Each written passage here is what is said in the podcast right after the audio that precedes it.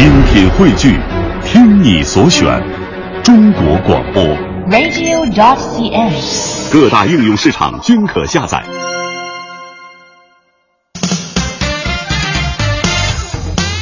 各位，周一好！北京时间的十点零五分，欢迎您将调频的指针依旧停留在了中央人民广播电台 U Radio 都市之声 FM 一零一点八，我是晶晶，我是清源，我们是 SOHO 新势力。在周一的第一个小时，来到了职业秀的时间。我们今天请到的这位朋友，和我们真的算是同一个圈子的人哈、啊，都是媒体人，但是呢，他又和我们有很大的不同。因为我们更多的是通过声音跟大家来交流，而他呢是用文字和图片与你分享信息。他是一位体育专项记者。第二个小时美食达人的时段，今天准备的内容跟上一周呢截然不同。嗯，上一周我们讲的是苍蝇小馆啊，对我记得。然后今天就稍微对稍微高大上一些，稍微高大上一些，说或者是非常高大上一些。我以为你在叫我那两个字的真儿。没有没有没有啊，要说到的是。西餐哦，以及相关的一些礼仪等等。嗯嗯，好，欢迎大家锁定 U Radio 都市之声，锁定我们的 SOHO 新势力。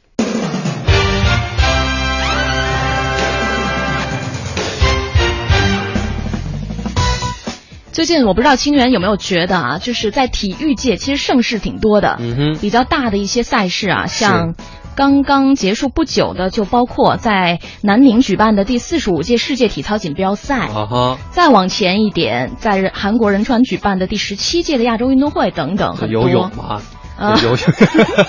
游泳新鲜的感觉。嗯，还有啊，还有就前一段时间的中网啊，中网没错，因为是在北京举行的。对，我还去现场看了呢。哦，真的，真的。哎，你不是不喜欢体育运动吗？我不是不喜欢，我只是不懂啊。啊，你真的去现场看了？我真的是去现场看了，看了男单的决赛，还是决赛？对对对，感觉有暴殄天物、浪费门票的感觉。哎，你这个人怎么能这样呢？我觉得，我一直觉得，在一个圈子里面待的久了，或者是你熟知很多知识，你应该是有一种开放的心态来迎接新朋友的进入啊。嗯，怎么能说什么暴殄天物呢？而且我跟你讲，根本就没有坐满场啊，哦、我我舔不着。对，真的感觉怎么样？我真的挺出乎我意料的。嗯，第一个是，我以为真的是爆满，嗯，但是我发现其实没有坐满场，嗯。然后第二个，我觉得到了决赛的部分，应该是比分追得很紧。当然，这个也是一个这个这个狭隘的固有认知了。对，大家对决赛的精彩程度的期待是那样的。哦、其实也很精彩，但是另外一种精彩，就出乎意料的精彩，嗯，就是单方面的那个。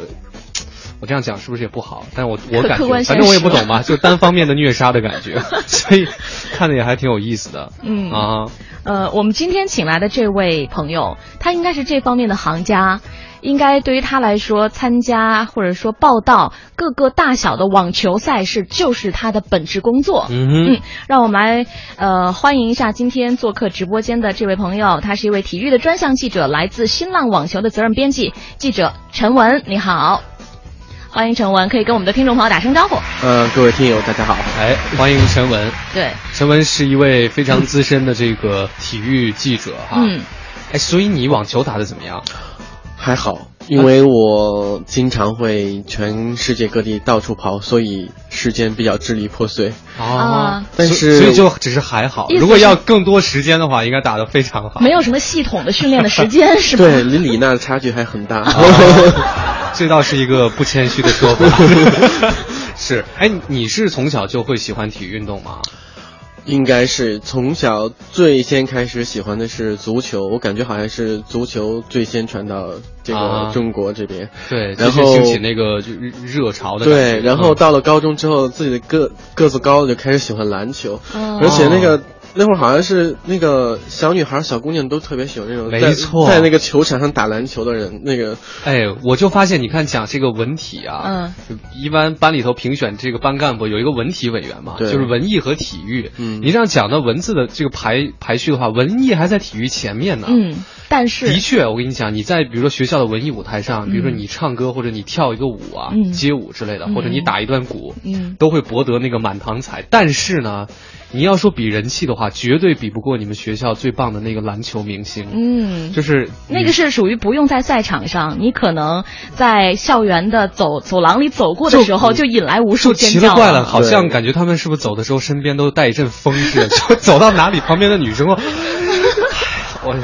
大家都会口口相传这个人，传说中的樱木花道啊。所以你们你们那个时候也是有这这种就内心的一种驱动力是吗？嗯，因为我们可能打的比较差，所以就哎呀。哦，内心是向往那样的高度的。对对啊，这是篮球。后来呢？后来到了大学之后，然后这个眼界开阔了，然后接触的那些运动可能更丰富一些啊，玩一些高贵的啊，高尔夫球，嗯，太高了，太高了啊。嗯，其实我是很早，应该是从初中开始就关注网球，但是从大学开始是真正的就是。全方位的去关注它，然后而且拿起球拍走向球场，自己去体验这个网球的乐趣啊！就是你不是光看的那种，光看和分析，你自己还要是参与进进去的。对，因为很多东西。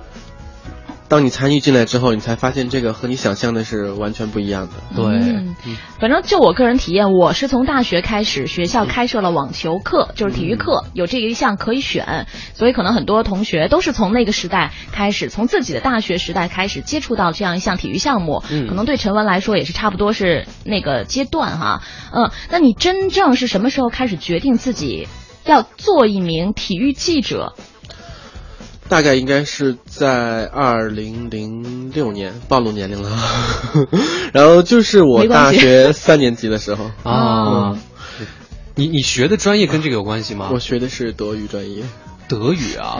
因为我当时特别喜欢德国足球啊。但是因为就是可能说，呃。我方向是对的，是往体育这方面走，但是可能没有进入到足球，进入到另一个嗯专业，进入到网球这方面啊。但是也都是我非常喜欢的东西。对你原本觉得可能是要做跟足球相关的体育记者，可是后来发现其实主要是在做网球了哈。对，但是其实后来发现那个德语没有什么用武之地。这样。所以现在德语的水平是。可以交流，听得听可以听懂啊，那还那不错了。德语的水平跟网球的水平相比，德语的水平高一些。对，那你在学校的时候就已经开始去写一些稿子，去发表一些文章了吗？呃，主要那个我那个时代可能那个 blog 比较那个哦，博客哈，对，博客比较火，所以那会儿。会写一些博客，然后把自己的意见和想法和大家去分享一下啊哈，嗯，然后寻找一些认同你的人或者说理解你的人。是，那你那会儿在身旁的这个朋友圈子当中，算是这方面的意见领袖吗？就大家会特别要参考一下陈文的这个这个看法之类的。嗯，也不能算是吧。那会儿互联网好像也没有现在这么发达，也是比较狭窄的一个圈子。但是在我们那个圈子里面，我觉得。都是比较资深的，因为刚开始去介入的话，通过网络去交流的话，那些都是，呃，你想去表达你的意见，然后有表达意见诉求的时候才会去上网，不像现在可能。我觉得应该是从零八年以后，这个互联网开始越来越发达，然后这个方向性越广一些。我觉得在我最初的时候，我结识的那些朋友都是非常资深的，然后非常专业的。嗯，你那会儿在博客上写这些，比如说观赛的感受或者是评论，更多的是发自本心，是吗？就是我看完之后很有感触，我就想把我的想法跟大家分享一下，而不是说我那会儿已经预计好了，我要通过这样的方式让更多的圈内的人是。注意到我，这样可能更方便我将来毕业之后顺利的敲开这扇职业的大门。感觉大学的时候很多事情应该都是从内心里边发出的，不是那种带有很多利益性的东西。当然，就是可能写一些东西会找一些大家关注的东西，就是说，比如说有一些利益点，就这样的可能是有一些小小的自我满足感、点击率啊，或者说引起大家的关注啊。但是还都是从自己的兴趣点，还有就是。观赛之后那种感受来出发的，嗯，但是你现在回过头来想想，觉得自己当时在博客上写的那些东西，会不会成为了你后来职业的敲门砖？应该肯定是有一点，因为你喜欢这个东西，然后你又喜欢写，然后你肯定愿意去从事这方面这行业的东西，嗯，而且我觉得在这个行业里边你会感觉很快乐，因为是你的兴趣嘛，嗯，那你毕业之后第一份工作就已经是体育记者了嘛？对，啊哈，当时就是开始做网球的这个方向，对。那有有心中有不舍吗？就哎呀，我其实还挺想做足球的，嗯，或者哎呀，我还是想把我的德语再提高提高，嗯，好像也是有有有会有吧，但现在感觉想起来已经不不不难过了，其实也没有什么难过不难过，因为其实当初选择德语专业也没有那么功利性很强，一定要做什么，我觉着。我可能是那种兴趣为主、兴趣至上的人啊，嗯，是，嗯嗯，自己就是你通过这么多年的工作实践啊，你认为如果要做一个体育专项记者来说的话，自己在在报道的这个项目，就你自己的专项领域当中，你对这个体育项目的热爱或者说擅长，对你的工作会有很大的帮助吗？这一定是一个正比的关系吗？对，非常。我觉着，尤其是做文字编辑或者文字记者这方面，都是，我觉得都是应该是最初的时候都应该从那个一个，嗯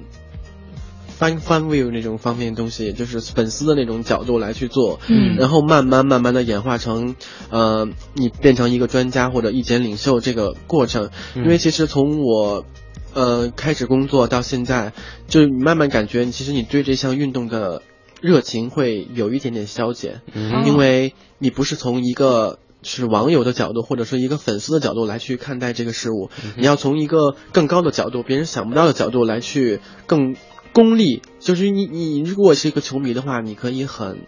很有自己的意见，你可以对很多人去批评，你可以看到自己不喜欢的人，你就。对他就是，哎呀，或者有时候会有些谩骂，或者说有发出心心心中的一些不满。但是，当你做了一个记者或者编辑之后，你要站在一个就是所有人受众的角度，来一个公正的角度来客观的角度。对，嗯，所以说，可能有时候会怀念那种，嗯，做粉丝的那种心态，因为你可以在场上动机的吼叫，然后给别人去加油。但是现在你要。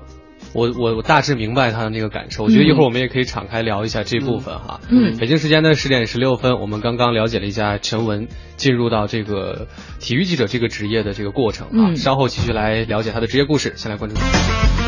北京时间的十点十九分，这里是中央人民广播电台 u Radio 都市之声 FM 一零一点八，各位好，我是清源，我是晶晶，我们是 SOHO 新势力。在周一的第一个小时，迎来的是我们职业秀的时间。那往常呢，像体育记者啊，他们都是去追追逐报道一些热点的体育赛事和事件，而今天呢，我们反过来，我们去追一追他们啊，问问他们的职业故事。再次欢迎一下来自新浪网球的责任编辑记者陈文。嗯，欢迎陈文。大家好，刚刚讲到了这个陈文，其实不是学新闻专业出身的，对，也不是学体育方面专业出身，因为现在还有专业就是体育新闻，对吧？这个他们可能就是专项的出口就是体育记者，对。所以，那你没有这样的专业背景之后，就真正入行从业了以后，有没有觉得还是有一点不适应？嗯，多少可能开始有一些不适应，因为可能说报道的规格上，因为可能写新闻会有一些。它的规范，还有说，嗯，它那种就是行文的方式和方法，嗯，可能最开始的时候自己写的要一些，就是比如像我说的，可能从一个球迷的角度写的那种东西更多一些，就站站有一个立场的那种。对对对对对，嗯，因为你，呃，你感觉就是你写的东西都很好，然后都很对，你就是。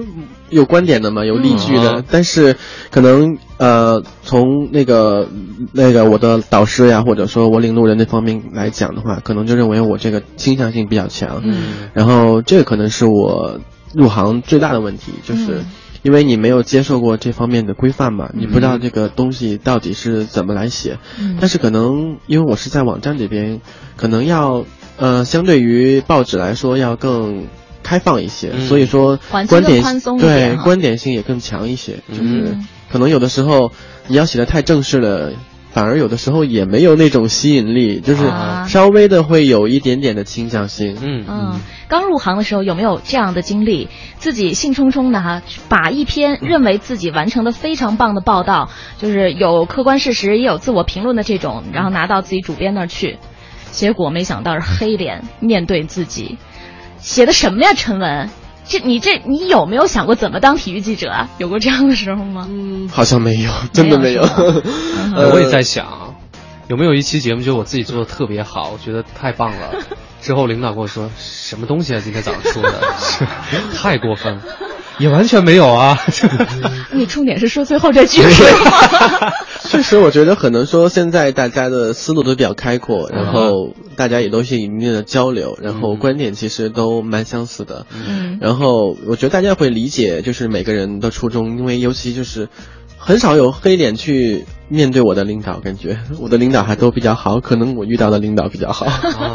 嗯，哎，其实网球明星是一个非常有魅力的群体，就是你看大家在不会说网球运动员，会说网球明星，嗯，就是他们的那种光芒，其实不仅仅是散发在职业赛场当中，还有在广告代言当中。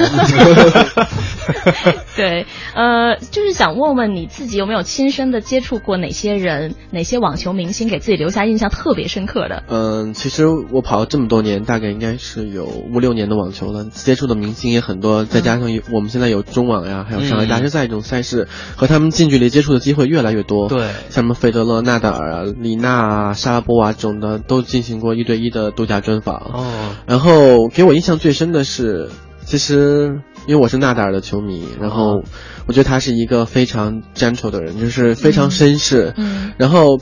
嗯，分享一些小细节吧，就是说，嗯，当纳达尔走进那个新闻发布厅的时候，他都会和所有的新闻官还有记者来去打招呼。然后当他离开这个赛场的时候，比如说他最后一场比赛的时候，他会和就是所有的工作人员来去握手拥抱，然后就。和他们聊一聊，说啊，觉得你们工作很不辛苦，很辛苦，然后，然后就是，反正就是他认为是他从球员的角度来给这些工作人员一些额外的福利，嗯，包括我们专访的时候，呃，在纳达尔专访结束了之后，他特意的走向我们那个摄摄像记者，因为我们会有那个摄摄像，嗯，他走向摄像记者。主动和摄像记者去握手，嗯，然后这种就是感觉非常温暖，非常的贴心。哦，很周到啊，哈，对，是，嗯，晶晶有没有你特别感兴趣的？网球明星是吗？特别想了解一下的，呃，就是纳豆的老对手啊，费德勒。其实费德勒也是一个，就是也是一个非常嗯高雅和绅士的人嘛。他他体现在就是他对球迷非常好，基本上说，嗯，他每次比赛完结束之后，我们基本上通知说，一般会有通知安排你这个新闻发布会是什么时间，九点半。每次九点半的话，费德勒基本都会十点了，因为他剩下的半个小时都是在给球迷来去签名。嗯嗯，不完全统计，大概费德勒在整个上海期间大概会签个四五千吧。哇。这个相相比于其他明星来讲，也很也是很多的吧？嗯，基本上对非常多，因为他的训练都是里三层外三层，他基本上就是从左牵到右，然后然后从，比如说呃训练场左边签完了之后，如果右边的人去喊的话，他如果觉得自己有时间的话，他会再去右边再去签一些。哦，这从一个侧面反映出来人也很好。对，晶晶有没有一种感觉自己没有爱错人的感觉？对，欣赏的人都非常的好。是，我还特别好奇一个人。谁？博蒂奇，哦，这是中网被学习那个人。哎，因为我跟你讲，我看那场比赛的时候，我我我就是我可能也是一个比较那个多愁善感的人，知道吗？看的时候就会带入到那个博蒂奇的那个处境当中。你的内心很酸楚是吗？我就也不是觉得酸楚，我就觉得说，哎，他现在到底在想着什么？就是还到底要不要打？其实对职业运动员来说。嗯，挺难的一点是你每天都要去面对失败，嗯，因为他的比赛太多，常年下来的话，如果成绩比较好的员要打六七十场比赛，包括毕竟是费德勒、小威、纳达这种已经都是非常了不起的球员了，但是他们每年的话都要输十多场，嗯，或者有可能多一点的话要有二十场，这样的比赛对你来说，你每天都要去面对失败，你要做好失败的准备，然后失败了之后你又没有时间去调整，嗯，然后。紧接着下一周另一个比赛，可能又是一个失败，是。就是要面对你的，呃，很可很多时候可能说，除了费德勒、纳达尔这种球员之外，他们每每周都要面对的这是是失败，就是你得到就是可能说你训练或者说你平时做的东西得到了一种否定，嗯，所以说对他们来说。这点是我觉得是最难的，就是嗯，不像我们可能说，嗯，考试考了个九十六分，然后下次考了九十七分，嗯，但是比如说他跟费德勒比赛，这场九十五分他输了，九十八分他还是输了，嗯，就是他要面对的结果总是失败，所以很困难。没错，是。对这些网球明星来讲，可能那个是他们内心觉得呃最难攻克的一个难关哈。那对于网球专项体育记者来说呢，对你来说呢，最大的难点是什么？我觉得最大的难点是从自己的角度去写一些文章，因为每一场比赛之后，可能说，呃，新闻发布会啊，大家都可以获得同样的消息，然后你如何从这些你获取的消息里面就是提取一些你认为最有用的东西，这非常的困难，而且就是从自己的角度，基本上来说，呃，这可能就需要你对这个球员的了解还有熟知的地方。嗯，其实我觉得这可能是对，呃。体育记者不仅仅是网球记者最难的地方，因为你所要去报道的球员非常的多。像网球的话，可能会有二十个、三十个，这你要你要去报道的人，所以你要对他们，呃，所谓背景啊，还有就是说和这个人的交战记录，包括就是说他近期的一个状态是怎么样的，都要一定有一定的比较深入的了解。所以说，可能说。呃，如果你想写出好文章，写出和代入感非常强的文章，嗯，你就需要对这个球员非常的了解，嗯，包括可能说他一些小小的细节，然后比如说他笑一下代表是什么，然后他可能说他撇一个嘴，要能又反映出他什么样的心情，这种都需要一些非常细微细微性的观察。嗯哼，那这些第一手的信息资料，就是平时自己私下做功课吗？呃，我觉得可能是更多的是积累，嗯。嗯，因为就是资料太多了，嗯，然后包括因为，呃，像我们网球这种东西，尤其是在网站上，可能大家对一些历史记录呀，还有就是交战历史非常感兴趣，比如说这个球员打破了一个什么样的记录，多少年的记录，这种东西的话。你没办法就说，呃，你只能说你遇到一个记住一个，遇到一个记住一个，嗯，然后不断的去更新，不断的更新你的数据库，就跟电脑一样，就是有的时候这场比赛结束之后，你就会一种条件反射啊，这个你要是写出一样什么样的东西，然后他创造一个什么记录，嗯，就是是是这样的感觉，不断的积累哈。对，其实我觉得体育来说，可能积累的东西、沉淀的东西要非常的多，是因为。呃，每项运动都有它的历史嘛，就是包括像喜欢足球的，像喜欢你，比如你喜欢皇马，喜欢米兰，你可能一茬一茬的人都在不断的变，但是呢，就是比如说。突然这一茬，这这一代人可能比上一代人强在哪儿，或者说这一代人创造了上一代人没有实现的成就，这些都是需要你去积累。然后你如果没有这些东西的话，可能就是别人给你去灌输，然后你再去累积这样的。嗯，没错。可是是不是在你们的这个行业当中也会有一些小技巧？比如说，比如说哈，你在什么样的地方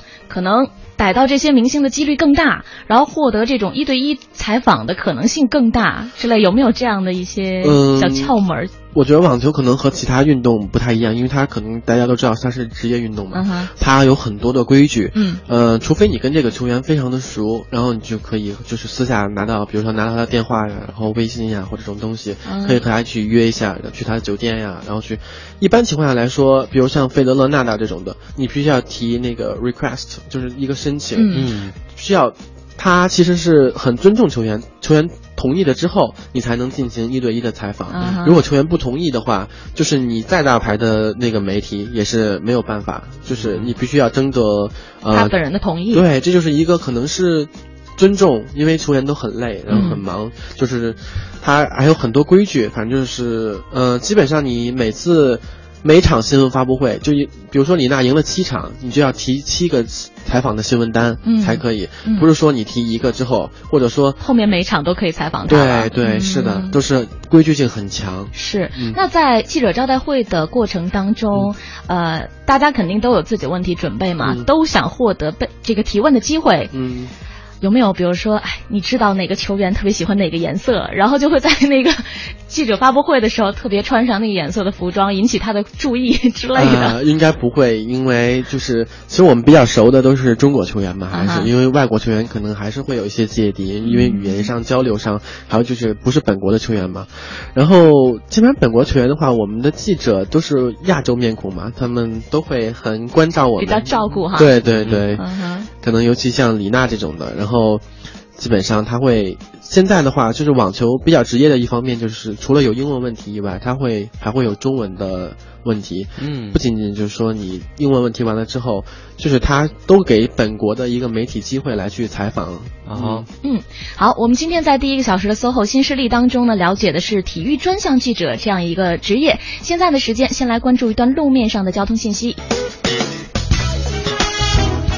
十点三十八分，欢迎各位继续回到中央人民广播电台 u Radio 都市之声 FM 一零一点八，我是清源，我是晶晶，我们是 SOHO 新势力。哎，在周一的第一个小时做客我们职业秀这一个时段的嘉宾呢，是来自新浪网球的责任编辑记者陈文。和和陈文今天在节目当中一起分享一下属于你的职业故事哈。嗯嗯，刚刚上半时段呢，我们其实聊的挺多的，了解了一下你入行的经历，也了解了一些这些网球明星他们在私下在这个体育比赛其他以外的时间是什么样子的。嗯，是，呃，接下来问问你自己的工作状态吧。一般你的工作流程是什么样子的？比如说啊、在中网开始之前，你都要做哪些准备工作？嗯、在中网之前，你可能先首先要确定一下我需要采访哪些人，然后把我的需求提高到提交到那个新闻官，还有就是中网的组委会那里，然后让他们一一给我确认我哪我能采访到哪些球员，然后再有呢，可能就是呃去做一些就是访访谈的准备，然后针对每些球员的不同的特点，可能说呃写一些提纲，嗯。然后写完提纲之后，可能会提交到再次提交到中网那边，嗯然后有一些审核，看有一些就是不太合适的问题，然后要要被就是过滤掉，或者说，啊然后到最后就是写成就是把你的构想之后完成，就是把它完全变成问题，嗯然后就是不断的自己在那彩排演练，然啊后 因自为跟自己说吗？对自己和自己说，然后就是假想就是。假想有回应的那种。对，就好像就跟那种 就就是是演员的自我修养，你需要经常对着镜子，然后就问完一个问题，等三十秒之后再问下一个问题。嗯，可能会找一个同事坐在那里，然后啊啊回答一下啊，找一下那种采访的感觉。是，哦，然后再有的话，就是要把采访整理出来，嗯然后整理成文章发给大家，最后就是校对传传到网上。嗯，那你现在工作里面写的更多的文章都是这些呃采访吗？呃，也不是，还有一些就是可能说，呃、我们得到的一手的消息，哦然后比如包括就是谁受伤了呀，嗯然后谁现在就是身体状况不是很好，要退出哪些比赛这样的嗯消息，嗯再包括可能说。嗯、比较八卦一些，谁的谁的家庭出现了问题啊 情感个人生活方对面的一些个人生活出现问题这种，嗯。对。还有就是谁和谁又发生了争执、吵架了，啊。更衣室发生了什么 烤肉了故事是吧，对对对，这样。嗯，就是大家那个在看看不到的，对对对，在场上看不到的。对，所以你们的工作压力的话，最大的一部分是什么？是消息的快吗？呃，也不是完全这样，因为我觉得更大的压力就是能不能获得更多的独家消息。独家，对，哦。因为这年头的话，可能说大新闻大家都找的差不多，对。就是因为微博、微信或者说这种社交媒体给你获得信息源的地方太多了，没错，所以说你现在就是谁能拿到第一手消息，谁就是最专业的。哦，那这个这个对于这个怎么讲啊？这个呢，这个要怎么样去做到这件事情呢？第一手消息这个首先可能说，因为网球还是一些西方为主的运动，嗯所以说你可能需要关注一些西方媒体人、评论员，嗯然后首先要关注他们的 Twitter 这种东西，嗯因为他们会经常爆出一些第一手的消息，啊就其他的同行业的精英，对，然后可能说。他们要了解中国球员的话，就会来问我们；啊我们要去了解外国球员的话，就是要去问他们。其实我们相互之间就是分享一些就是自己的资源。嗯我们也会有一些就是行业内比较好的国外的记者，嗯会经常写一些 email 或者什么的，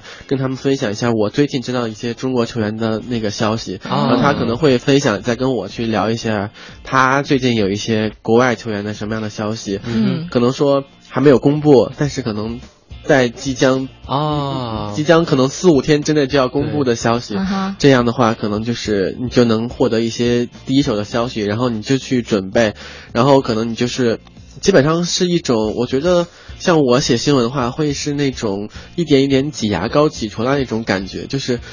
一点点信息来去把它啊拼拼凑起来，对，然后就是先给大家一个暗示，然嗯后说可能有一些一些什么球员，然后一些他有些什么特质，我描述的大家就是如果知道这些人的话，就他就知道这些球员、能猜到是谁？对对对，嗯。能猜到是谁，然后他会有一些什么事，然后就譬如说，啊、可能就说李娜将来可能在五六天之内就有一个大消息，啊，然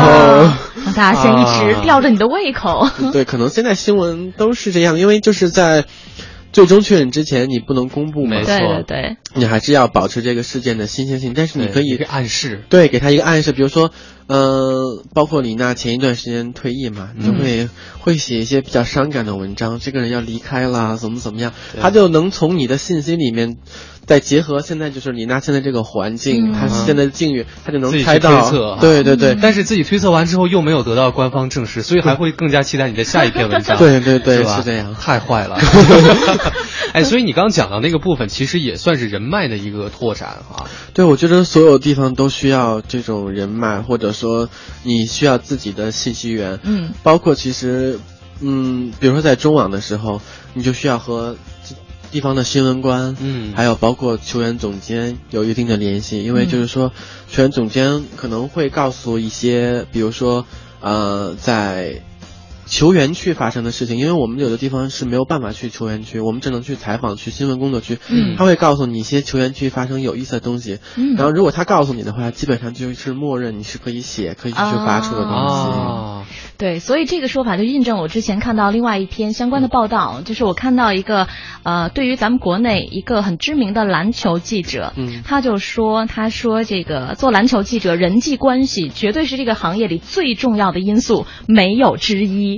确实觉得是这样哈，对，确实是这样，也不说是人际关系，我觉得还是就是就是你获得的认可，或者说呃你做的事情能得到大家的肯定，因为就是他相信你才会去和你来去聊这些东西，就是而且就是说你如果就是而且我觉得还是说有一个问题就是说你能和他去聊，还有一个就是你能和他去聊，因为有的人的话，你人家不喜欢你或者是。嗯，觉得你很无趣的话，可能就不会愿意去跟你分享这些东西。嗯，都很重要哈。那遇到这种情况要怎么办？就比如说，可能对方对于你和你所处的这个媒体，嗯，就这个影响力大小，其实都不大了解。嗯，但是你需要让他对你产生信任之后，告诉你一些信息。这个时候，一般是你你他会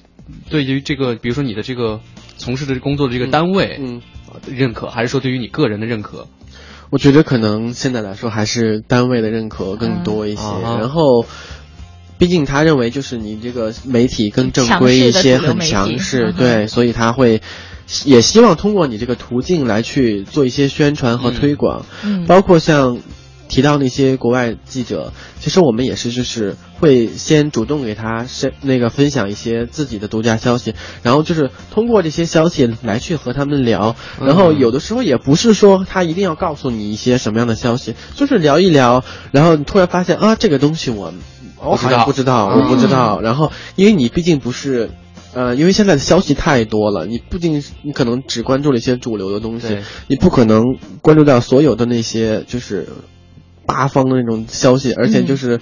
我怎么说呢？其实他有的时候一些国外的记者他会认为，就跟我们一样，就是我认为这个消息不值得去发。嗯。但是可能说从我这个角度，我再加加工一些东西之后，可能就变成另一个新鲜的事情，又变成一个可发的东西。嗯。就可能大家的立场不一样，然后大家的想法不一样，就跟可能说你知道这个事儿之后，你老觉得这个事情可能就是大家不关注的。嗯。然后其实可能这也是大家关注的东西，因为你是一个专业的人，你可能对很多东西都不那么感冒。嗯。而且就是有很多东西可能。是很相似，所以你而当你匹配信息的时候，可能你就认为你已经知道这个事情，大家已经报过这件事情了，但是可能在另一个点上听过他触发了一些，可能又触发了一些其他的东西。是对。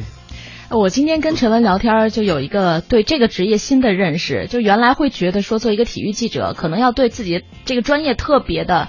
呃，熟悉，然后自己的这个体育方面的专业知识要非常的掌握的非常的牢固。但是今天发现他们还需要一个八面玲珑的人，是这样的，特别要善于和其他人来沟通和分享。对，因为我们每个人获得的信息源都是有限的，所以你需要通过分享的时代，就需要就是和大家一起来分享嘛。嗯，好，十点四十七分的时候，我们稍作休息。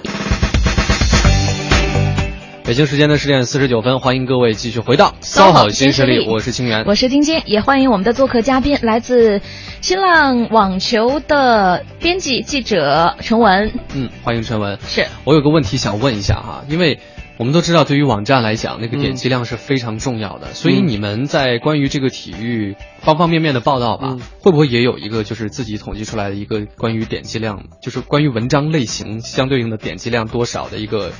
统计，对对，会有这样的，这个会左右你们的那个就是收入不同不同类型文章的那个发表量吗？嗯，会。嗯，你可能会刻意的去发表一些这些文章，啊、就是跟随大家现在最关注的是什么？哎大家最关注的对是是比分吗？还是说赛场的实况？还是说其实都是一些跟赛场没有关系的事儿？大家都关注小鲜肉，现在是啊，所以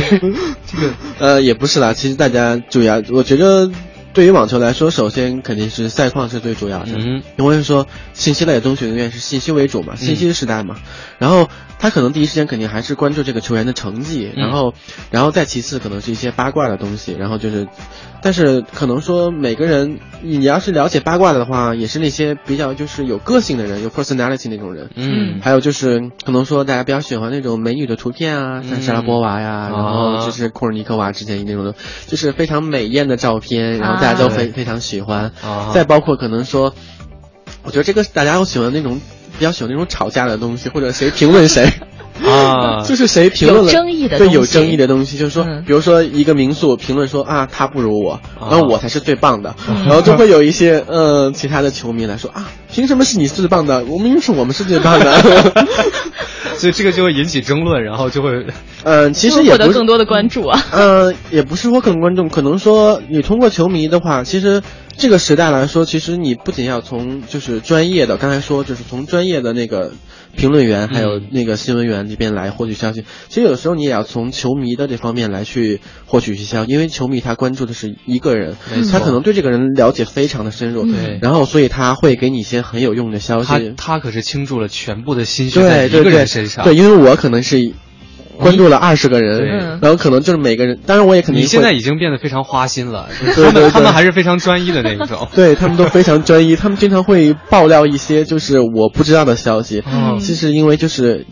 每个粉丝都有为他们的意见领袖嘛，嗯、也是这样的。因为就是我也不可能有的时候我有。就那些比较稍微小一点的牌，嗯、就像博蒂奇这样的，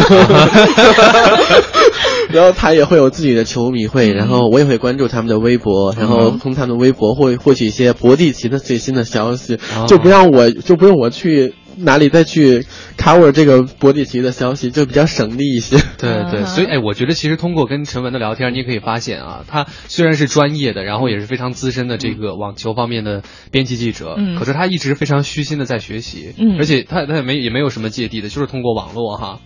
有很多网络你认可的人就可以去关注他们的一些消息。对，然后但是有的时候也是需要去甄别这个消息的真伪嘛，有的时候可能说一个球迷他获得一个从国外一个论坛或者说一个。呃，新闻新闻就是评论员这边获得一个消息，嗯，但他可能会不加认可的，就是以一种肯定的那个就是语态来去发布这个消息。嗯、你需要去甄别这个消息是真是假，嗯、然后你就可能会去通过自己的一些信息源去筛选一下，而且就包括他当下的一些一种状态，还有就他近期发表的一些言论，你去进行一下推测。对，如果你获不得获得不了肯定的话，可能你就需要给一些，比如他们的经纪人去写一些 email，嗯，然后来去获得这个确确认。对，嗯、就是说。还说，因为我们毕竟是比较大的媒体，然后受众比较广一些，你不能就是发布一些假消息，让大家就是坑爹那种消息。这样的话，对自己的创伤也特别大哈。对，但是我我凭想象，我觉得这样的信息应，我们肯定是自己发过这样的消息。我我刚想说，其实不是这个。既然你说到这个，不如聊一下。没有、啊，我们是有，因为就是有的时候可能说。接近百分之八是真的消息，可能但是有百分之二十不是很确定的消息。对，但是你，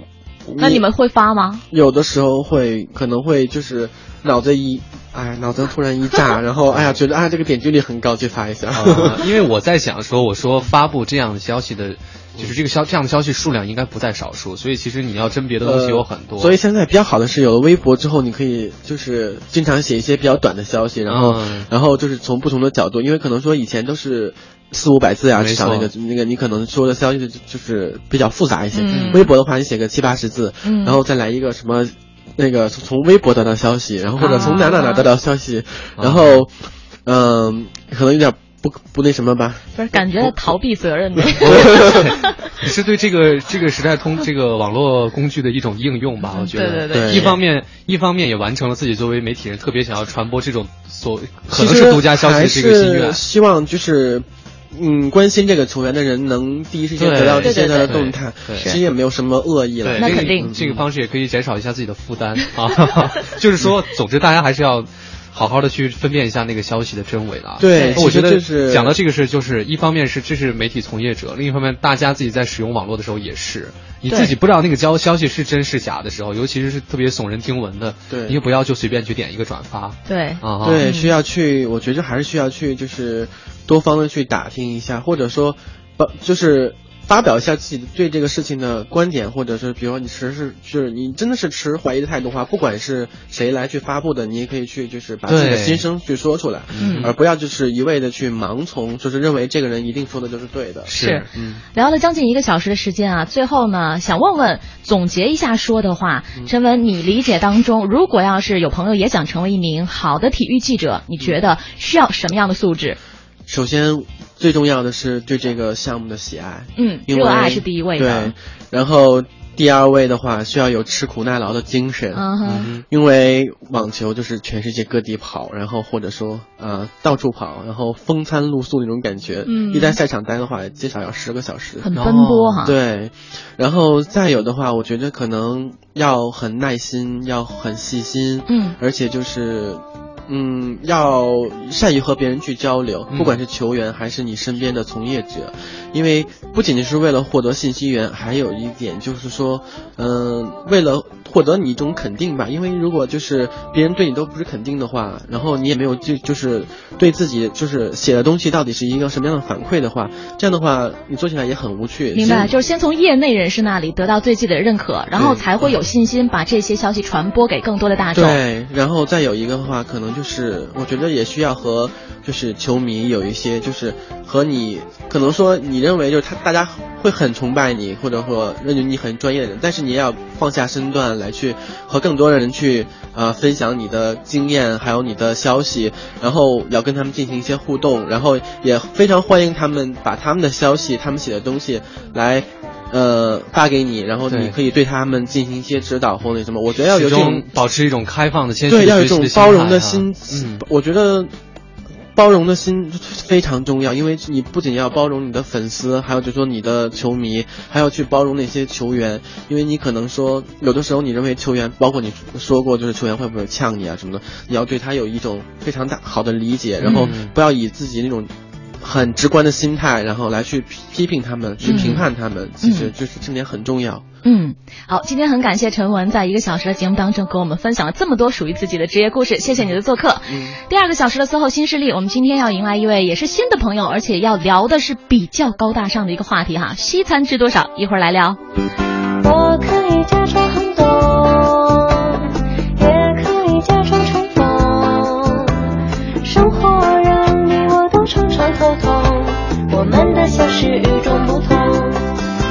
mother true.